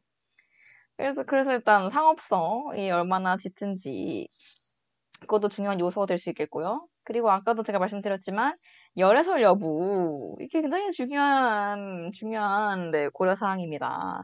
자 여러분 데이식스가 어느 날 갑자기 일본에 여자친구가 생겼대요. 그러면. 이제 쿨하게 보내줄 수 있냐 없냐 논란 논란이 되냐 안 되냐 오빠가 어떻게 그럴 수가 있냐 그럴 그런 어 그런 논란이 있을지 없을지도 굉장히 중요합니다. 데이식스가 과연 마음 편하게 일반인 여자친구를 만날 수 있을까? 없지 않나요? 저는 없죠. 없다고 절대 안 될. 것 같은데. 저는 없다고 봅니다.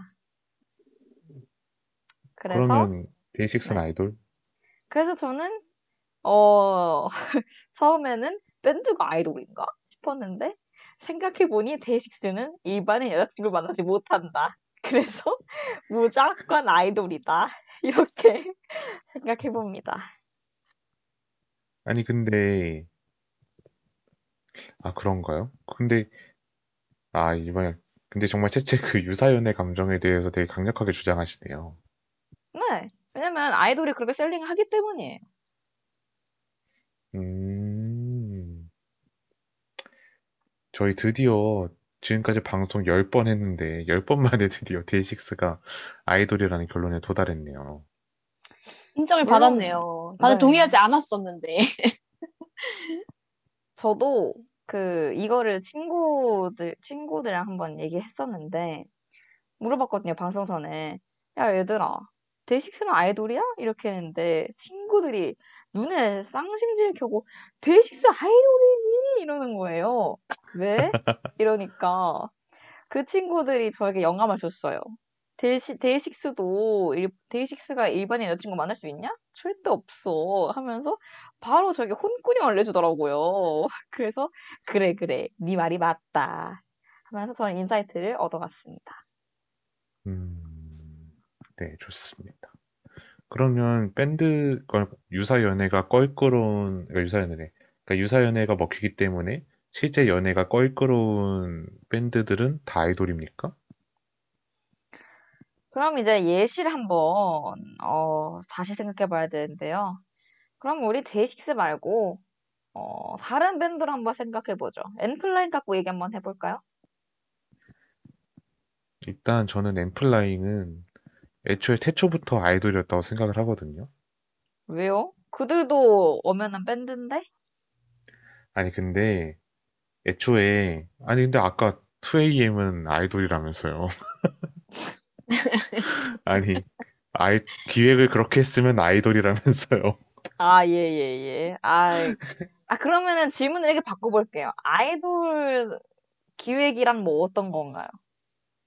아, 근데 이거는 좀 약간 특수한 여러 가지가 있는 것 같긴 한데, 일단 저는 엠플라잉이 아이돌 기획이라고 얘기한 어떤 배경은, 엠플라잉이 FNC잖아요. 네. 그렇죠? 제가 아는 게 맞으면 FNC가 처음에 이제 그 누구죠? 한 한성 한성우님 맞나요? 네. 그 사장님? 한성수 하여튼 그분이 애초에 밴드를 좋아해서 밴드 그룹이 됐잖아요. 그 FT 아일랜드, CNBLUE 그리고 엔플라잉이 그 FNC의 한 글자씩을 완성시킨 거라고 알고 있거든요. 그러니까 애초에 엔플라잉은 FT 아일랜드와 CNBLUE의 계보를 잇는 그룹이라는 거죠. 그래서 애초에 전제부터 저는 아이, 이- 아이돌을 내려고 한 거구나라고 생각을 했었고, 채채 질문처럼 그럼 아이돌 같은 기획은 뭐냐라는 질문에 대해서는 기본적으로 이제 캐스팅하고 트레이닝하는 시스템부터 해서 이 사람들이 연습생 시절을 갖고 어떤 퍼포먼스를 어떻게 보여줄지에 대한 고민을 하고 비주얼적으로 관리를 받고 또 데뷔하는 데 있어서 선발이 돼야 되고 데뷔되고 나서 이 사람들이 어떻게 하면은 채채가 말한 것처럼 유사 연애도 먹히고 훨씬 더 매력적인 어필을 할 수 있을까? 이런 거에 대한 모든 기획이 이 사람들의 데뷔 일거수일투족에 따라 붙느냐? 이게 저는 아이돌적인 기획의 여부라고 생각을 하거든요. 그런 의미에서 엠플라잉은 분명히 그 얼굴들을 보아했을 때 충분히 아이돌적인 기획이라고 생각을 했습니다. 음, 그쵸. 그리고 저도 이제 무려 의견에 동의를 하는 게 기획사가 아이돌처럼 스타일링을 했어요. 저희가 이제 뷰민라의 단체로 갔었잖아요. 거기 보면 이제 다른 밴드도 나오고 하는데 엠플라잉이 그때 딱 뷰민라에 나왔어요. 근데 진짜 등장과 동시에 저희가 와 아이돌이네 라고 다 같이 동의를 했는데 그 이유가 일단 뭐 비주얼적으로도 일단 옷부터가 다른 그룹과는 달랐거든요. 굉장히 파진 그런 밝은 옷을 입고 나와서 어, 너무 아이돌의 그것이었다고 생각을 해요. 그래서 그냥 애초에 포지션 자체가 아이돌을 겨냥한 밴드라고 생각을 합니다. 아, 그리고, 어, 옷 얘기 나와서 하는 말인데, 근데 진짜 옷도 너무 그 하얀 색깔 코드로 해가지고 맞춰 입고 왔더라고요. 그래, 그리고, 그럼 엔플라잉은 아이돌이라고 칩시다. 그러면은, 아이돌 기획이라고 해서 말인데, 여러분. 우리 미스터 트롯을 한번 생각해 볼 필요가 있어요. 아, 벌써 힘들어. 네. 미스터 트롯에 나오는 뭐 이찬원 씨나 여러 등등 그 젊은 가수들이 있죠. 네. 그분들도 어, 캐스팅은 아니지만 어쨌든 오디션을 거쳤고 그런 트레이닝 시스템 받았어요. 그리고 데뷔 프로모션 했습니다. 콘서트 했잖아요. 그 프로듀스도 끝나고 뭐 뒤풀이 콘서트 마냥 했- 뒤풀이 콘서트를 했던 거 마냥 어 트로트 오디션 그것도 끝나고 미스터 트롯 끝나고 데뷔 프로모션 했어요. 포지셔닝도 이분들이 그룹이 아니라서 그렇지 어 그 뭐야 각자 그룹 같은 뭐 무대를 할 때는 좀 뚜렷했거든요. 춤도 추고 노래도 부르고 그리고 상당히 이분들도 아이돌 못지않은 인기를 누리고 있어요. 근데 이 미스터 트롯과 아이돌의 차이가 뭐냐? 바로 유사연의 감정입니다, 여러분. 어르신들이 유사 연애는 못해도 유사 육아는 할 수 있지 않나요? 진짜 찐 육아? 아, 아, 그 육아 그렇긴 하죠. 근데 어쨌든 아무리 그래도 유사연의 감정을 딱히 느끼진 않잖아요. 그 미스터 트롯 나오신 분들께. 네. 그래서 저는 어, 이제 알았습니다. 이 케이팝을 관통하는 가장 큰 잣대 중 하나는 유사연애다. 아니, 근데 잠시만요. 근데 이찬원 같은 경우는 그래도 젊은 편이잖아요. 네. 이찬원은 그러면 아이돌입니까? 이찬원 씨도 셀링이 되는 게 유, 유사 연애로 셀링되지 않아요. 아무리 영웅. 영끌해도 유사 연애는 아닙니다. 아니, 제가 음, 거길 갔거든요. 이찬원 부모님이 하는 카페를 할머니와 함께 갔어요. 어, 네. 근데 이게 저희 그 케이팝 카페와는 다르더라고요. 일단 할머님들이 이렇게 쫙 계시고 굿즈들도 그냥 티셔츠, 모자 이런 느낌으로 뭔가 유사 연애라기보다는 확실히 유사 육아 그쪽에 더 가깝다 라는 거를 확실히 느끼고 왔습니다. 거기 가서. 음, 결국은 유사 연애가 핵심이었던 걸로. 저희 결국은 그런 결론에 도달하고 말았습니다. 근데 저희 마지막 마지막 질문 하나 남았잖아요. 네. 여기서 이제 의견이 제 생각에는 확고하게 갈릴 것 같은데 저희 또 오랜 난제 중 하나입니다. 요새 이제 기술이 발전해서 이제 다양한 기획이 나오기 시작하는데요. 요즘 이제 버추얼 휴먼이 많이 나오잖아요. 가상인간. 근데 그렇게 만들어진 버추얼 아이돌은 과연 케이팝 아이돌인가? 물론 캐릭터 설정 한국인이고 노래도 한국 노래입니다. 버추얼 아이돌이 데뷔를 했어요. 이 사람들은 케이팝입니까? 오비는 어떻게 생각하나요? 아니, 저는 확실하게 아니라 생각하는데, 아니, 뭐 실제로 만나지도 못하고, 이건 뭐 그 사람이 그리고 얼굴을 좋아하는 건지, 아니면 노래를 불러주는 그 목소리를 좋아하는 건지, 그것도 이해가 잘 가지 않고요. 이거 뭐 당장 에스파만 봐도, 누가 그 아바타를 하나요? 아이 에스파를 하나요? 그분들에게 관심이 있습니까? 실제 사람에게 훨씬 관심이 있는 거지. 저는 아이돌 아니라 생각합니다. 채채는 어떻게 생각해요? 채채 굉장히 강경한 입장일 것 같은데. 아, 저는 평소에도 그 인간을, 인간이 아닌 무언가나 아니면 인간을 가상현실에 데려다 놓는 것 자체를 별로 안 좋아해요. 그, 안 그래도 인간성이 상실된 21세기 이 회색 사회를 살고 있는데, 아, 뭔 버추얼 아이돌입니까? 그냥 아이돌이면 그냥 사람만, 사람 좋아하면 안 되나요? 네, 저는 좀 힘드네요.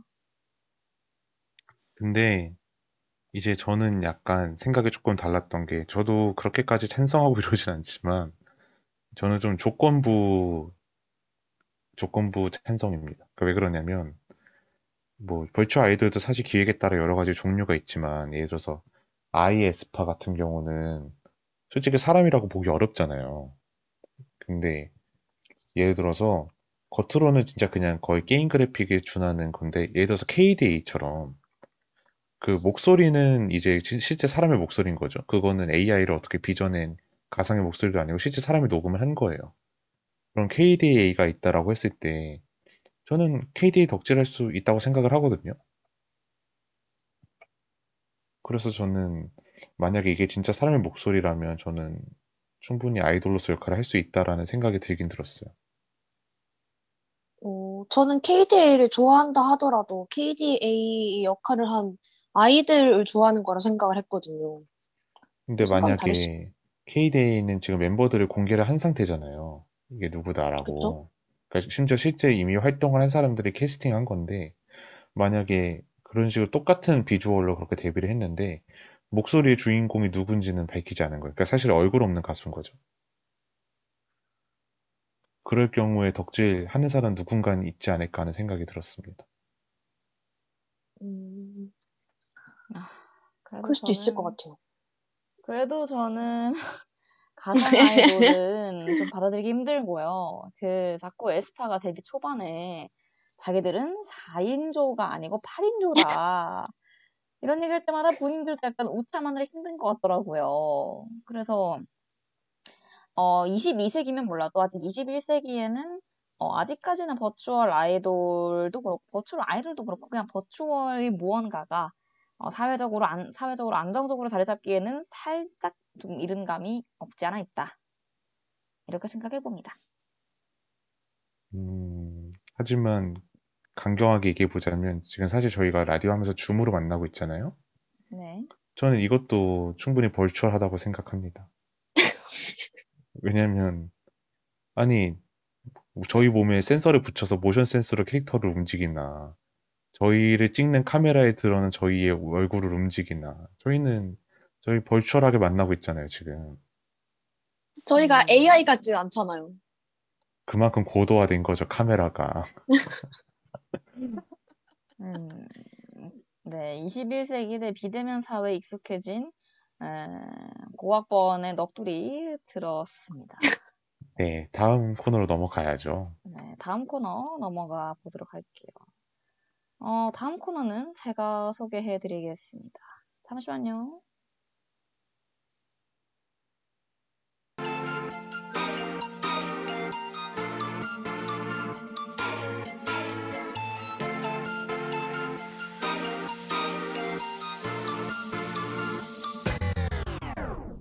네, 이분은요, K-팝 특급열차 시간입니다.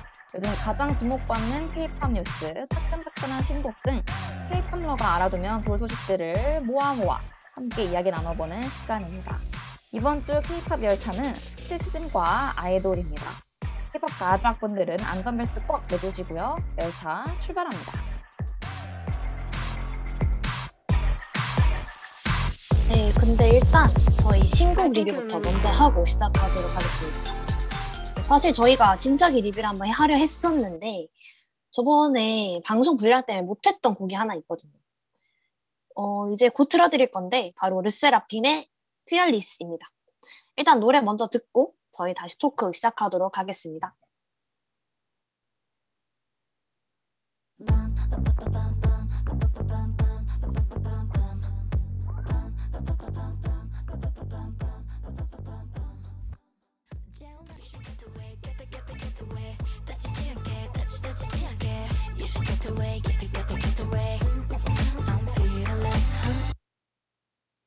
네, 르세라핌의 Fearless 듣고 돌아왔습니다. 어, 지금 저희가 12시 11분을 지나고 있는데요. 원래는 어, 축제 얘기도 한번 해보려고 했지만 그건 시간 관계상 다음 주로 미뤄보도록 하고요. 어, 르세라핌 어, 이야기 이어서 해보도록 하겠습니다. 어, 르세라핌 우비가 간단하게 소개해줄까요? 네, 먼저 이제 르세라핌 같은 경우에는 하이브에서 최근에 새로 나온 여자 아이돌이죠. 어, 사실 처음 멤버가 꾸려질 때부터 누가 들어가냐 하면서 참 좀 말도 많고 탈도 많았던 그룹이긴 합니다만 어쨌든 하이브에서 사활을 걸고 나온 걸그룹임에는 불명합니다. 일단 저희가 노래를 듣고 왔으니까 노래 피얼리스 얘기부터 해보면 다들 이 노래 어떻게 들으셨는지 말씀해 주시면 되겠습니다. 저는 르세라핌이 데뷔 전부터 주목을 많이 받았잖아요. 그래서 이 르세라핌 음감회를 다녀온 사람이 후기를 먼저 접했거든요. 어, 개인적으로 그 김채원 양이 속한 후기이기 때문에 어, 어떻게 이 발랄한 그 여성을 그 티저만 봤을 때는 그런 이미지를 싹 뺐길래 대체 무슨 노래를 들고 왔길래 그렇지? 하고 저는 이 음감회부터 관심이 좀 많았는데요. 이 음감회, 음감회를 다녀온 사람에 의하면은 그 fearless라는 표어, 표어에 비해서는 음악은 그다지 과감하지 않다. 나는 두려움이 없다는 거를 이제 제목으로 했지만 그렇게까지 뭐 두려움이 없어 보이진 않았다. 뭐 그런 얘기를 들었고요. 어, 또 이어서 말씀을 드리면은 호불호 없는 well-made 팝으로는 괜찮지만 그 신인 그룹에 대해서 어, 저 쟤네 뭐 하는 애들이지? 앞으로 쟤네가 어떤 노래 할까? 이렇게 호기심을 불러일으킬 정도는 아니었다고 평가를 내렸었는데요. 저도 거기에 동감했어요. 그냥 뭐 노래는 좋거든요. 저도 지금 자주 듣고 있, 긴 한데 그냥 뭐 무난하게 듣기 좋다. 일단 데뷔하고 또, 또 새로운 앨범 하나 내고 그 다음에 낼 만한 곡인데 딱 그 정도? 저는 딱 그런 느낌을 받았어요. 음, 저는 사실 하이브가 뭐 꼭 대기업이라 대형 기획사라서라기보다는 저는 들고 오는 노래 quality에 대해서는 그 A&R 팀에 대해서는 사실 별로 어떤 그 역량에 대해서 의심한 적은 크게 없었던 것 같아요. 그래서 뭐 취향에 따라 다를 수 있겠지만 저는 이번 노래를 추구하는 이미지에 맞게 그래도 적절하게 트- 추구하는 이미지와 트렌디함 그 사이에서 적절히 중점을 잡아서 잘 들고 왔다라는 인상이 강했고요. 그리고 아무래도 슬슬 이제 아이돌을 고급스럽게 브랜드화 하려는 시도가 있기 마련인데, 이번에 뭐 뮤비 연출도 그렇고, 노래를 가져온 어떤 양식도 그렇고, 고급스러움을 강조하려고 노력한 흔적이 보여서 전 좀 일관적인 모습을 보였다고 생각했습니다. 음, 다들 좀 좋게 평가를 해주셨는데, 어, 저는 사실 처음에는 듣고 어, 좀잘 안 되겠는데라는 생각을 했었거든요. 어, 아까 1부에서도 저희가 잠깐 FEARLESS 언급을 했었는데, 이게 멜로디가 빰빰빰빰빰 약간 랩처럼 요 정도밖에 하이라이트 부분이 반복되지가 않아서 뭔가 타이틀곡 치고는 특히 데뷔곡 치고는 좀 약하다라는 느낌을 받았거든요, 처음에. 그래서 저는 오마이걸 Love도 처음 들었을 때 약간 아 수록곡 같다라는 느낌이 들었는데 어, 이것도 좀 비슷한 느낌을 받았어요. 어, 수록곡 같은데? 라는 생각이 있었는데 근데 이거 같은 경우는 이제 계속 들으니까 확실히 중독되는 그런 맛이 있어서 잘 되긴 하더라고요. 근데 아까 모래가 말했다시피 음, 이거 노래 자체도 그렇고 컨셉도 그렇고 딱 고급스러운 느낌은 확실하게 자리를 잡은 것 같아요. 그러면 저희가 이제 곡에 대해서 얘기를 해봤는데 어, 어쨌든 르세라핌이라는 그룹 자체가 좀 뭔가 말이 많은 그룹이다 보니까 네, 다들 이 르세라핌이라는 그룹 자체의 마케팅이나 컨셉에 대해서는 어떻게 생각하는지 또 궁금해서 어, 모레부터 말씀해 주시겠어요? 저는 이제 르세라핌의 사실 대표적인 논란이라고 하면은 이제 그 특정 멤버의 이제 논란이 있겠죠. 그게 크게 가장 부각이 됐다고 생각을 하는데 그 멤버를 놓고 봤을 때 논란이 크게 두 가지라고 저는 생각을 해- 이해를 했어요. 하나는 학교 폭력이고 나머지 하나는 이제 평소 행실이 좀 어떻다 약간 이런 류의 얘기인데 사실 학교 폭력 논란 같은 경우는 뭐 사람마다 말하기 나름이겠죠. 아무것도 결론이 나지 않았다라는 사람도 있고 빤하다라는 사람도 있고 여러 가지 의견이 있을 수 있는데 학교 폭력 논란은 그 부분에 관해서는 사실 저도 정확히 이 좀 입장 차이가 어떻게 이루어졌고 증거가 어디까지 나왔는지에 대해서는 최근에 이제 그 학폭위 관련 뭐 이제 기사가 뜬 것까지밖에 못 봤거든요. 그래서 이게 구체적으로 어떻게 진행이 된 건지에 대해서 저조차 모르기 때문에 그 부분을 차치하고 생각을 한다면 사실 행실 논란에 대해서는 상당히 노이즈를 일으킬만 하지만 저는 그것 자체는 누군가에게 피해를 주지 않았다면 어쩔 수, 뭐 상관없다라고 생각을 하는 편이긴 합니다. 그래서 저는 컨셉에 관한 이야기로 넘어가자면, 저는 사실 이번 컨셉에 대해서 되게 잘 기획됐다고 생각한 편이었어요. 왜냐면은 저희가 아까 저랑 오비가 고급스럽다는 표현을 썼는데, 고급스럽다라는 거를 흔히 아이돌에서 표현을 아- 한 적이 없는 건 아니거든요. 기존에 있던 아이돌이나 아예 데뷔하는 그룹들도 충분히 고급스러운 어떤 느낌을 타겟팅한 거는 충분한데 이제 그 고급스러움도 이제 종류가 여러 개가 된 거죠. 제가 느꼈을 때는 이게 너무 걸그룹들이 컨셉을 변해가는 과정이 되게 전 좀 천편일률적이다라고 생각을 했어요. 뭐 처음에 되게 순수하고 청순한 이미지로 갔다가 나중에 점점 성숙하고 섹시한 이미지로 가는 방식 아니면은 처음에는 되게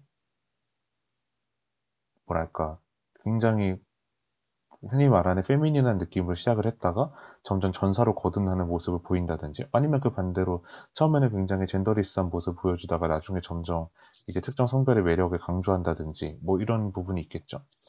근데 그런 진행 방식이 저는 좀 진부하다고 느끼고 있던 순간이었는데 이제 르세라핌 같은 경우는 어떻게 하면은 고급스럽다고 느낀 이미지와 과감함을 조화시킬 수 있을까에 대한 고민이 돋보였다고 생각을 했어요. 그 안무에 관한 것도, 의상에 관한 것도, 그 논란에 대해서는 충분히 이해를 하고 있지만, 한편으로는 그거를 몰랐을 리가 없다고 생각을 하거든요. 그런 반응을 예견하지 않았을까고 생각하지 않아요. 그런 반응을 예견하면서까지 시도를 했다라는 거가 저는 분명히 함의가 있다라고 생각을 하고, 다만 이제 그 컨셉을 수행하는 거는 결국 걸그룹인데, 그 걸그룹이 정말 그 컨셉에 대해서 능동적으로 의견을 발휘할 수 있었는가에 대해서는 저도 퀘스천 마크이기 때문에 뭐 컨셉 기획 면에서는 훌륭했으나 이게 실제로 적용되는 과정에서 좀 문제의 소진이 있다. 저는 뭐 이 정도로 얘기할 수 있을 것 같아요. 저는 모래가 말하는 그 르세라핌의 어, 다른 걸그룹들과 다른 컨셉이란 게 뭔지 궁금하네요. 음, 그러니까 저는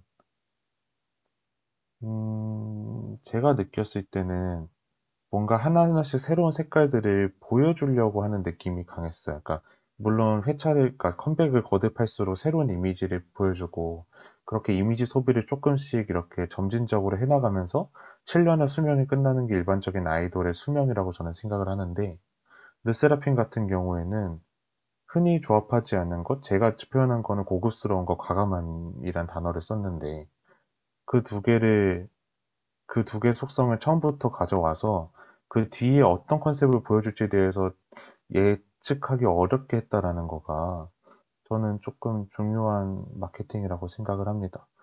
이를테면 여자친구 같은 경우는 똑같이 이 어떻게 보면 르세라핌 이전에 이 소스 뮤직이 데리고 있다가 이제 갑자기 사라지게 된 그룹인데 여자친구 같은 경우는 처음에 유리구슬로 시작을 했다가 이제 하이브로 넘어오면서 그게 애플이 됐잖아요.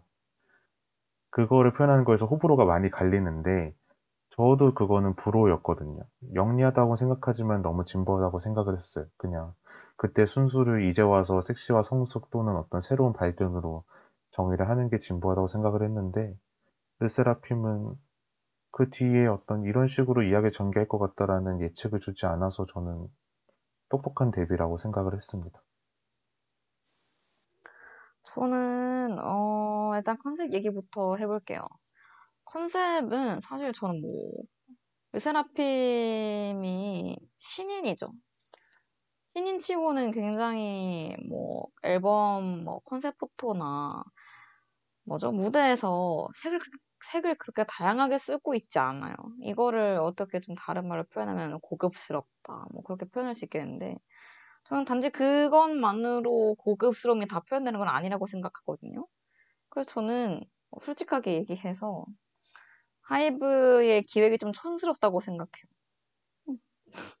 일단 뭐 티저 뭐 티저 카메라 working이나 김채원 양이 보여준 뭐 그런 acting이나 그런 걸 다 어쨌든 다 요즘엔 micro managing 하고 micro managing 다 해서 어, 이렇게 나온 거일 텐데 정말 scene을 못 읽는다고 생각했어요. 왜냐면 뭐 스테이시나 빌리, 아이브 4세대 걸그룹들이 뭐 좀 갖는 공통의 이미지가 있었는데 그거를 뭐 탈피한 거에 관해서는 그래 뭐 어, 신선하다. 너는 다른 시도를 했구나. 이렇게 좀 긍, 그런 점은 긍정적으로 평가할 만하지만 그게 정말 뭐랄까 이때까지 올려놓은 걸그룹들의 이미지나 뭐 여권 신장에는 전혀 도움이 되지 않았다고 생각하거든요. 그래서 다들 그렇게 좀 주체적이고 당당한 여성 이미지를 가고 있는데 이들은 정말 가사와는 반대되는 컨셉과 뭐 안무 그리고 컨셉 포토 이렇게 다 역행하고 있는 것 같아서 개인적으로 그 부분은 조금 실망이고요. 그리고 마찬가지로 학교 폭력 논란에 대해서도 근데 이게 논란인지 아닌지는 아직까지는 잘 모르겠어요. 일방적으로 가해, 그러니까 요- 가해를 한 건지 그것도 아직 정확하게 밝혀지진 않았고 소속사는 뭐 다 법적 대응 준비하고 있다고 하는데 또 최근에는 그 문서가 하나 발견됐잖아요. 맞아요. 가해자 이름 옆에 떡하니 멤버 이름이 써져 있어가지고 헐 저도 보면서 헐 진, 진짜네 하면서 생각을 했었는데 저는 개인적으로 그렇게 학창 시절에 학교 폭력을 했거나 아니면 사회적으로 좀 어, 무리라고 하기는 좀 무리가 어느 정도 범주에 어느 정도 범주까지가 무리인지는 잘 모르겠지만 그런 식으로 좀 형법상으로 문제가 생긴 법한 사람이면은 솔직히 좀 안 나와야 한다고 생각하거든요. 좀 피해자가. 엄연히 존재하는 상황에서는 또 다른 2차 가해가 될 수 있기 때문에 굳이 나오지 않았으면 좋겠다고 생각하지만 어, 하이브 입장에서는 이제 시작하는 신인한테 바로 탈퇴를 시킬 수도 없는 노릇이니 그거는 어디, 어떻게 상황이 진행될지는 잘 모르겠습니다만 개인적으로는 별로 TV에서 보고 싶지 않다. 이렇게 정리해. 보겠습니다. 그리고 그 논란이 있는 그 논란이 있는 멤버가 본인도 알 거 아니에요. 그 시끄럽다는 거를. 그래서 회사에서도 시켰겠죠. 너 어디 가서 그렇게 말 많이 하지 말고 사려라. 이렇게 얘기했겠죠. 그래서 그 멤버가 지금 본인의 매력을 다 보여주지 못하고 있다는 점에서 그것도 조금 안타깝네요. 그 멤버가 안 됐다는 게 아니라 그 사, 사태 때문에 본인에게, 본인에게도 안 좋은데 계속 그렇게 활동을 유지하고 있는 이유가 뭔지 그것도 그런 측면에서 안타깝다고 말씀드리고 싶습니다. 저도 일단 뭐 채채 말처럼 하이브가 어쨌든 이 학폭이라는 논란을 대하는 태도에서 좀 많이 실망을 했고요. 그리고 학폭만이 아니더라도 그 무리가 있었잖아요. 사회적 그 N 무리가 무리라고 하긴 좀 그렇다고 볼 수 있지만 아무튼 있었는데 어 이게 이제 추구하는 컨셉과의 괴리감이 좀 크게 느껴졌어요. 어쨌든 르세라핌이 추구하는 컨셉이 아 나의 흠도 나는 두렵지 않아 이런 게 아이돌 자체의 컨셉인데 그 흠이라고 하는 게 저는 좀 도덕적으로 옳지 않다고 보거든요. 근데 이것도 막 두렵지 않다라고 하면서 노래를 하고 있으니까 어, 저는 좀 웃기더라고요. 그래서 너무 누가 봐도 잘못된 거를 두렵지 않다 뭐 이렇게 얘기를 하고 있으니까. 그렇기 때문에 저는 더 이 논란을 그런 식으로 대처하면 안 된다고 생각을 했고요. 그리고 뭐 초반 티저를 이야기를 하자면 어, 처음에 나온 티저부터 의상이랑 카메라 구도 등 음, 논란이 그- 될 만한 장면들이 되게 많았어요. 그래서 모래가 말했던 것처럼 예상하지 못했던 게 아니었을 텐데 이걸 왜 그렇게 내보냈을까? 정말 좋지 않게 보였고요. 그리고 어쨌든 추구하고자 하는 당당함과 여기서 보여줬던 성정적인 시각은 좀 다른 건데 이걸 왜 처음부터 그렇게 연출했을까? 좀 솔직히 대기업의 마인드로서는 좀 실망이었습니다. 음, 그냥, 근데 약간 저도 사실 그때 우비는 기억을 할 수도 있는데 르세라핌에 대해서 저희가 얘기를 하기 전에 어땠냐 뭐 이런 얘기를 하다가 사실 저도 르세라핌의 그런 거에 대해서 걱정이 너무 많았거든요. 이거, 이거 어떻게 하려고 이러나라는 생각을 많이 했었거든요. 근데 저는 개인적으로는 어, 개이니까 어떤 아티스트가 원한다면 이건 철저히 아티스트 본인이 원했다는 전제예요. 아티스트 본인이 원했을 때 본인이 당당함을 드러내는 수단으로 어떤 선정적인 연출을 차용할 수 있다고는 생각을 해요. 본인이 원한다면. 근데 제가 아까 말씀드린 것처럼 능동적인 그 능동성이 얼마나 보장되는지를 제가 언급을 한 게 솔직히 현실적으로 이런 특히 이런 대형 기획사에서 아이돌 개인의 의사가 반영되기 쉽지 않은 구조잖아요. 그렇다 보니까 이게 사실상 어떤 위압에 의한 선정성의 가능성이 농후하기 때문에 그래서 오는 불편함은 어쩔 수 없다고 생각을 합니다. 그러고